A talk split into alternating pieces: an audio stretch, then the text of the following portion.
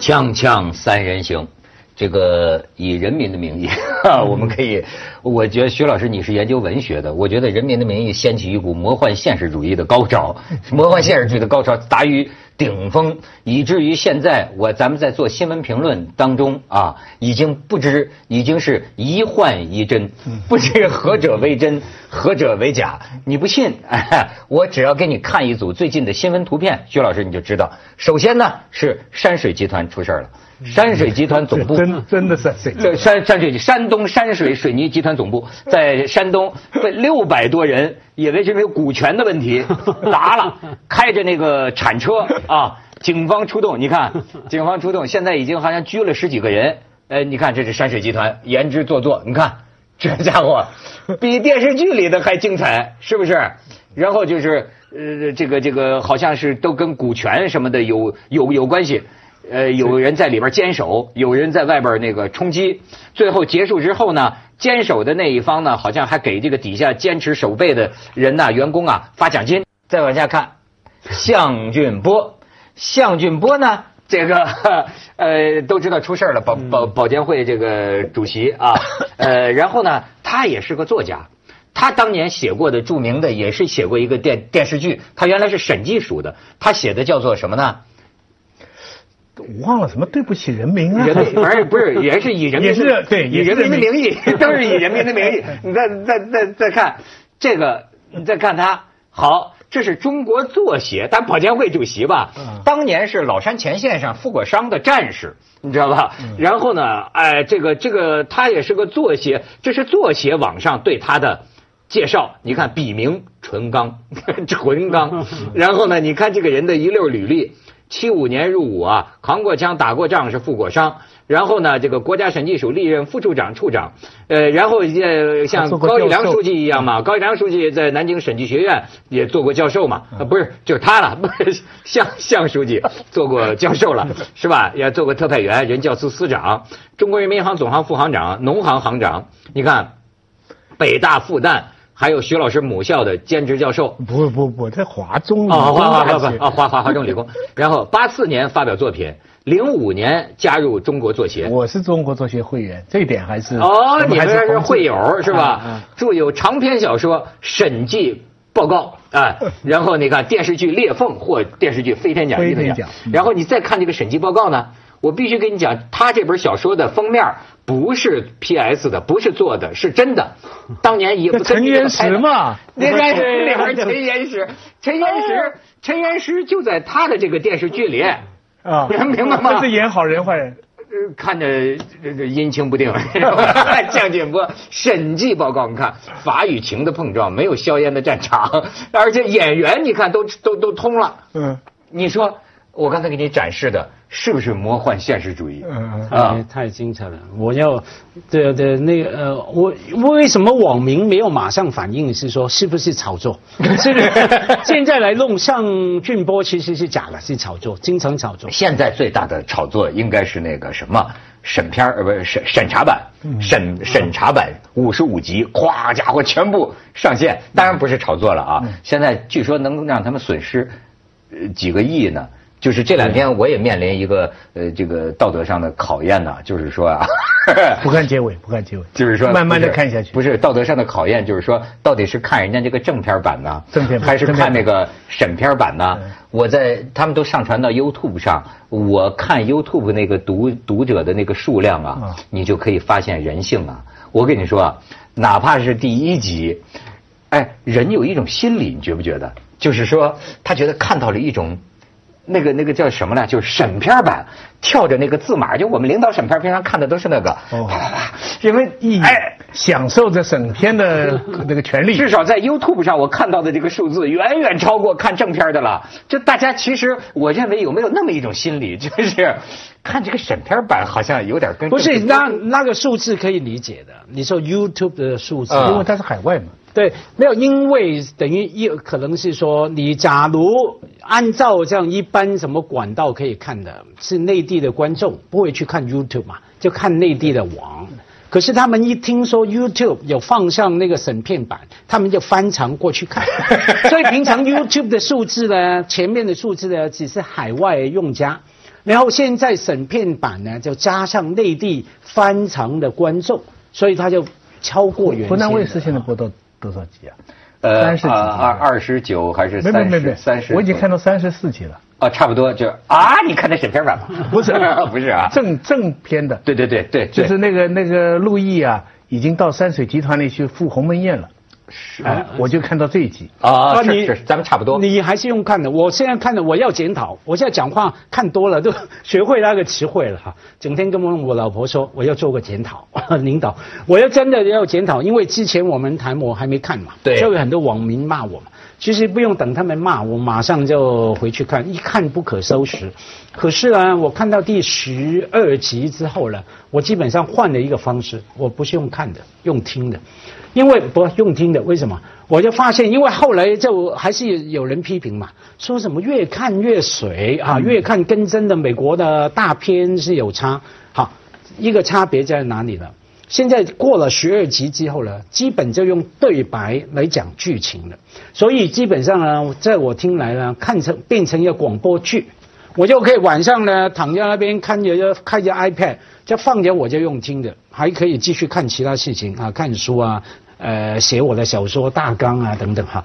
这我觉得呢，这是什么意思呢？就是说，当一个剧，当它从一个眼睛要看的剧。变成你用听都完全听得出剧情、听得懂、听得明白的话，它就开始不好看。广播剧嘛，他就把剧情讲出来嘛，所有的用对白，哎，玉良同志你怎么怎么样啊？那我觉得他的垮上来，注意哦，《锵锵三人行》也是听的人是比较多的哦。啊，因为我们不是 不是戏剧嘛，我们就这讲这几张老脸有什么好看的？对对，现在听的市场是非常大的哦。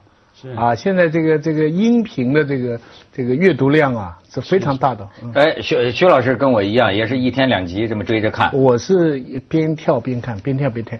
我已经到了最新的了，三十四集了。呃，我这个现在对于汉东的政治局势啊，已经比对香港啊、上海啊都了解得更清楚。嗯，简单概括一下吧，啊，我们提提谈谈学习体会吧。哎三个阶段，我概括了一下，大概三个阶段。一个阶段呢，就是那个叫高高什么高玉良良，，玉良书记。他主政的那个阶段，就沙书记来之前的。很多人说那个李达康啊，是里边最复杂、最精彩的一个人物啊。我觉得高玉良才是，或者至少是这两个人是。嗯高玉良这个角色哈、是这个戏的一个突破。他是用错人，有权力欲啊。那我至少我现在看到，我没看后面的结尾啊，你不要来给我大翻盘啊。我也没看啊但是 我要看了我看了我要至少到现在为止，我觉得高玉良不，他还是有党性、有原则底线的。但是呢，用人不妥，权力欲比较大。这个人是非常复杂、非常复杂。他之所以错的这一个阶段呢，又要归结到前一个阶段，就是什么赵书记，嗯就是原来的哎哎赵立春老书记。这个这个高书记之所以中间有些错的地方，是因为他要取得赵书记的信任，以及中间有一些现在什么事情都是赵家人呐、老爷子啊什么什么，那个是前一个阶段。当然了，最正确的是沙书记来了以后的第三个阶段。哎沙书记是没有错的，什么事情都是对的。作为人物来说呢，这个人是没有缺点的。嗯嗯作为文学人物来说，这个人是也没有特点的，也是没有特点的。我跟你说，就是张丰毅弄了个这么一个角色演，真是晕的。我我我觉得这个这个我看这个《人民的名义》这个剧啊，我现在发现啊，呃，是我从来没出现过的一种观影体验。嗯，这个观影体验是什么呢？又烦又看。这这就连就续剧大部分都这样不不是，原来还不真不是。头几集啊啊，那个一下子侯勇那一大圈啊，你知道，而且呃，他给了很多年没看过反腐剧的中国观众嗯一种陌生感，嗯而且一下子好像刺激那对，但是呢，慢慢这么看下来啊，说实在的，我就觉得他有些值得商榷的地方。当然，我就觉得。你拿它跟纸牌屋相比，就像拿琅琊榜跟权力的游戏相比，那是不公平的，不能这么比。这就像是你拿月球上发生的事儿跟地球上发生的事儿相比。纸牌屋也没啥好，说实在话，嗯跟纸牌屋比，我倒觉得也不差。啊，纸牌屋也没没啥好，它里边呢，呃，官商勾结啊，也很简单化的。哎，我们这个《人民的名义》写的还比他复杂一点。呃，就是咱们呢，就是但是只是不满意了，越看越不满意。这个就是不是呃不，我不用我的名义啊，现在我用一个影评的一个名名义讲讲，就是。其实属于反贪的这个地方的，这是另一个话题。呃，这个这个题材上的突破是另一个话题。我们现在倒是可以讲讲啊，这个电视剧艺术本身啊。对对。对，比如说这位评论者叫什么？不是我啊，我是以他的这个青埂峰下的鬼话的这个名名名名义，他说。但是，呃，每个国家的国情和社会不一样，不能跟纸牌屋比。他说：“但是，《人民的名义》播出过半时，我已经没有刚开始的欣喜和高兴，因为剧情越来越拖沓，节奏越来越松弛，形象越来越对立。这个时候，所有人已经看出善恶，看出是非。汉东省的政治形势并未让人感到波涛暗涌，反而觉得没有什么大不了的，甚至认为邪恶势力不堪一击，脆弱的很，完全没有动一发牵全身的紧迫感。”也感觉不到壮士断腕的沉重感，比如那个吕州美食城，仅仅因为赵公子的生意，所以拆迁力度大。可省委书记沙跃金一句话也就能拆了，没什么大不了的。这样的事情复杂吗？真正的社会应该是千丝万缕，你中有我，我中有你的情况。当然，对他的意见，我也有我的意见。咱们这个广告之后再说。锵锵三人行，广告之后见。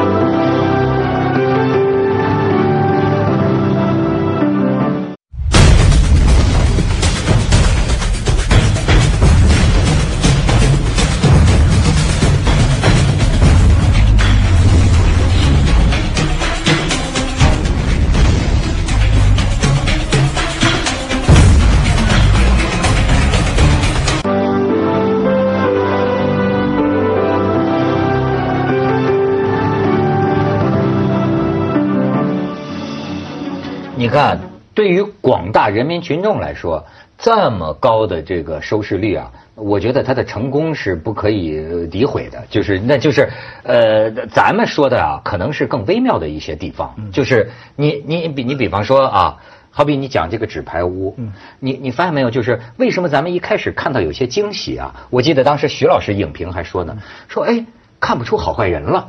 你记得吗？可是你会发现呢。哎，很快，它的突破是有限的。就，但是我理解中国的这个具体的国情，包括民族文化，嗯这种咱们原来讲过啊，这个东方民族文化呀，叫人之初性本善。你包括那些个韩剧，你发现没有？他这个好人就是好人，不，这坏人就是坏人。我们中国老百姓看戏，是吧？曹操就弄弄一块白的，要变中间，对，人要变中间。但是你比如说纸牌屋，咱们感觉到的是。看到了人性的复杂性，就是好坏啊，甚至一直的，比如说省委书记沙瑞金有没有他的小心眼儿，有没有他人性的阴暗面？但是这个我估计是不能在中国这个语境下展示的。有有有些剧展示的长征连续剧，嗯，那个唐国强演的毛泽东，你去看看，仔细看看，刻画的有一定深度的，其实是有的，有的局部是有的，就是说再好的人。他在某些，他至少在对待张闻天、对待什么人的时候，他那些表情态度，我觉得都是演出有突破。但是这个反贪大剧啊，如果再没有个好书记，没有个好检察官，是百分百完全正义的，我估计审查是通不过的。那里边人人都有点小九九，人人都尔虞我诈，我觉得这个面相恐怕对于。中国的突破还是难了。那假如讲他的收视收视的话哈，里面有一个吊诡在，会养大观众的胃口。比方说一开始说，哎，人物还比较复杂的，还要理解啊，谁是忠，谁是坏。后来慢慢变成说，可能人物固定了哈，然后甚至就像我说了，在美学上面呃拍摄的哈，变成从电视剧变成广播剧哈，那个观众就不满足了吧？那另外内容上面不满足是什么呢？因为刚开开始看，连我们香港观众也看出好多东西，也大吃一惊啊！哎，怎么这个也能谈啊？今天那个也能谈，甚至批评啊，什么党员，怎么这个那个哈，那些官员 OK，可是。批评过去的可以爽了三级之后，你的胃口就会养大。养大什么意思呢？就是说，就会继续再问另外一个问题是说，真的吗？假如今天出了这种状况，只是因为有贪官吗？只是因为有几个坏蛋吗？因为永远是面对一个结构制度的问题嘛。比方说，你刚讲到说，哎，是因为谁的公子啊，就做了什么事，结果呢，呃，那个那个小金子啊，沙沙瑞金书记，一句话就解决了。OK，那为什么在某个制度上面可以一个领导人一句话就解决呢？没有领导人那句话就解决不了。期盼好领导啊！啊，所以呢，变变成说，假如你胃口会养大，你前三集没有这种疑问的啊，就看对这种坏蛋，这可能是坏蛋。可是慢慢你看到第五集、第六集了，你不会满足说一切事情原来只是人的问题吗？真的是那么简单吗？这也是这个电视剧里你注意到有句台词儿，我觉得他也是很努力了，呈现出了某些中国政治文化的特点。比方说，我们这儿就是一把手，对，这中国中国的政治现实是一把手一把手说了算，甚至是一把手的一句话。你比如向俊波。保监会主席，他要放开这个险资，对吧？也是，你就看着他，他跟什么摩根大通谈判的时候说：“哎，我这女翻译好啊，好啊。”摩根大通的人就心领神会，赶快把这女的调到纽约去，说说委以高职，对吧？然后呢，哎，最后你发现吗？向俊波出事儿的人们揣测这个信号是什么呢？保监会主席的一句话呀，不也是一句话出来说？扫除一切害人者，不是不是不，他的原话不一样，他原话就是说什么陌这些邪陌生人变变成了野蛮人，这些呃害人精，这些妖精，就是这句话，大家觉得哎，这这是现出事儿，这是现实啊。所以当我说养大胃口的意思是说，假如现在现实出现了这些我们都觉得不好的状况，呃问题就只是现实里面的人吗？其实现实里面的可能是制度让。那个问题才会出现，所以呢，假如真的认真会去呃解决那现实问题呢，是应该跳出现实来说，不要再让人讲一句话就解决了，那要跳出现实才能解决那句话呢是其中的一个人物，这个高书记个人讲的一句话。哎。而高书记呢不算个正面人物。对他也不能算正面人物，他一直在权斗，所以呢，你不能把这句话等同于编剧说的话，哎。对不对？而且呢，我们千万记住，剧本是虚构的，嗯。凡与真人真事雷同。纯属偶然，对不对？是是是不要去想到那个那个现实当中影射，你不能用蔡元培读《红楼梦》的方法说谁谁谁是影射谁哦，谁是谁是哪个朝代哦，那这样的话那读不下去了，这个事情就危险了。纯粹从文艺上来讲呢，其实这个以前赵书里就讲过，他说要写中间人物。我们做研究哈，你看巴金的家哈，你以年龄排一排，高老太爷一直到下面年轻人哈，年纪越大的越保守，越不好，年纪轻的都是好，中间就决心啊，他是又好又不好，他在中间做妥协。那个这种状况，就是一部戏里边不好不坏的人是最有分量的。这个常常是，你看这部戏啊，群众其实眼睛雪亮。你看最红的现在是李达康跟高高高玉衡，高玉良哎，高玉良，就这两个人物，他们是齐最复杂的。厅长我也挺喜欢，哎，齐厅长呢，其实你到了时间久了，你会知道他是他是包装的对，他有真面目暴露的一天。可是像李达康这样，他就无所谓真面目啊，他就是这样啊，他是一个用我们开玩笑的话就说，长得像坏人一样的好人，长得像恰恰这样的人，你看这个，你不要说群众是简单化，群众虽然你以为九零后他们只看你。那个那个工会主席的儿子那种搞搞啊搞搞，还有什么老是帕托啊那几个，叫现在叫赵快进，哎，这 这些人家是不要看的。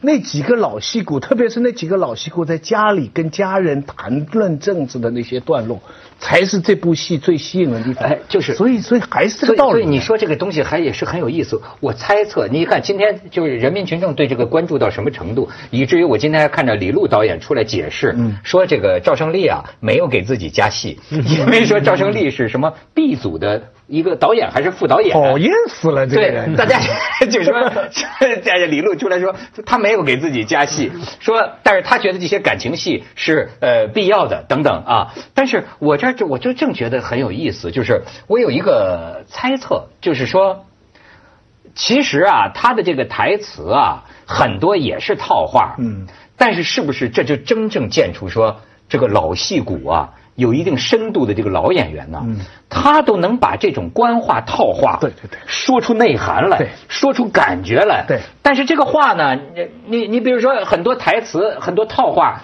要放到这个功力不够的年轻演员身上，就显得假，就显得生活里不不能让人相信。还有语境，还有语境，你不能对不起人民，这是一句套话吧？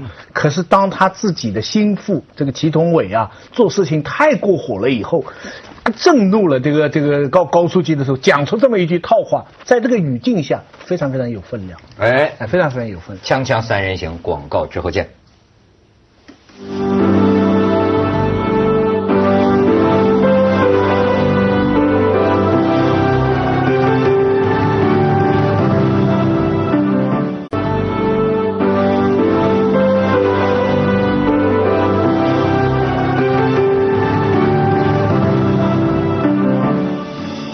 其实我觉得啊，就是不能苛求这个电视剧，因为呢，呃，关于中间。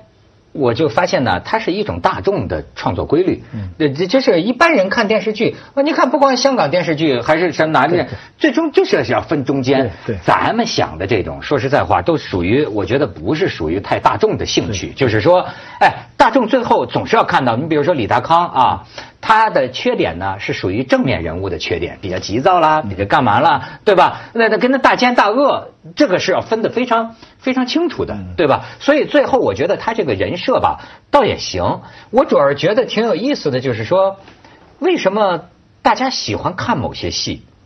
哎，碰见另一些戏就恨不能快进，这个心理你觉得有意思吗？比如说，我就我个人的感觉来说哈，我一看到那些所谓的这种感情戏，对我就我有时候感觉，我就我有我有时候想到啊，我们这个岁，我我我现在体会到我们这个岁数的人呐、在这个社会里如何自处。我的认为啊。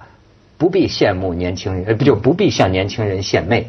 你要作为一个电视剧啊，他可能还觉得我要有点这个东西，我为了争取八零后、九零后对。我跟你说啊，咱这岁数的人，这就像是什么呢？你们家小孩跟这一帮同学玩游戏，你在那儿装装小孩去，哎，我跟你们一块玩。实际上，那孩子能看着你，这这，对你你的算盘打的不对，你不知道孩子们真正爱看什么。孩子们实际还粉李达康呢，对吧？但是呢，你以为，我觉得很多时候就是说，你以为你弄点这个，或者说，他们还低估了现在观众的水平。你知道吧？他他以为他们一定要看一些这个呃，好像恋爱公安局长啊，跟个陆亦可啊之类的这种戏。其实这些你看引不起大家的兴趣。我现在就发现了，就是纸牌屋好好在什么地方啊？嗯好在精纯。就是你要干什么，嗯你就干什么，把它做到非常精。但是我们呢，这个心里啊，像个大管家，面面俱到面面俱就到哎各个层次的观众。但是问题在于，你可能打错了算盘。你明白吗？你你以为你为了满足这个吗？你比如说，我今天我我那天跟一帮那个这个大学生们聊天，后来我我的他就说，你们中年人以为什么能取悦我们，你根本就想错了。嗯所以我最近觉得，嗨，我想干什么，我就是跟我同样的人说不不得了。不容易啦，因为啊那个这种剧哈，它一定是面还是要安全面对大众，而且你不要信那些大学生讲话，你试试看，他们那粉李达康甚至粉高玉良哈，你试试看，假如把那些年轻的戏、爱情的戏拿走。他们就会觉得闷了，还是要有那个东西。可是年轻人呢，不会承认，甚至他们也不知道说，就是因为有那些来垫底，偶尔冲一下，偶尔会出来一个挣钱，对吧？那个谁，郑思郑西坡的儿子啊。那就是搞网络公司的快进啊，这样对对对，偶尔出来那些呃，好像网络年代的年轻人，有些时代的时髦的气氛，他们才会倒过来去粉那些老头。但是不要信那些年轻人。虽然有很多掺杂的东西，但有些小细节很精彩。比方说那个优秀干部的名字啊，叫易学习。容易学习是吧？你仔细去想一想这个名字啊还有那个广场舞的那个，哎非常精彩，哎没有几笔，对不对啊？对对对他那个老公出轨了，我不不跟他离婚，我就是熬着要他的钱，对不对？这个，然后我一面讲老公死的事情，一面我可以去跳舞了吧？可以去跳舞了吧？这有时候那些小细节啊，他那个剧倒反而处理的蛮精彩的。对，我就所以，我甚至认为他是不是现在有一些商业上的考虑，他要脱够这么多集数，嗯，脱够这么长时间，为了赚钱。所以在中段啊，我始终是感觉有点水。其实咱们看着就恨不能你这个干货在一起啊，它本来可以变成这样一个。它呢，非常符合西方人现在讲的话题电影，其实大片呢，就是希望什么？希望人看了以后，公司里边上班的人大家会议论。那呢，就吸引没看过的人一定去看，就像家辉就被我们吸引去了。但是呢，他有一点，他跟外面的电视剧制作很不一样。你当年张恨水他们做的时候，金庸写韦小宝的时候，他是一面写一面发表。然后看到群众的反应，然后往下编。你知道我现在要这样编的话，我现在不一样群众人家反应是什么呢？就是我们不爱看的家长里短，就爱看党员开会。对对对，这绝了。对对对对，这审美茶问这，谁都不敢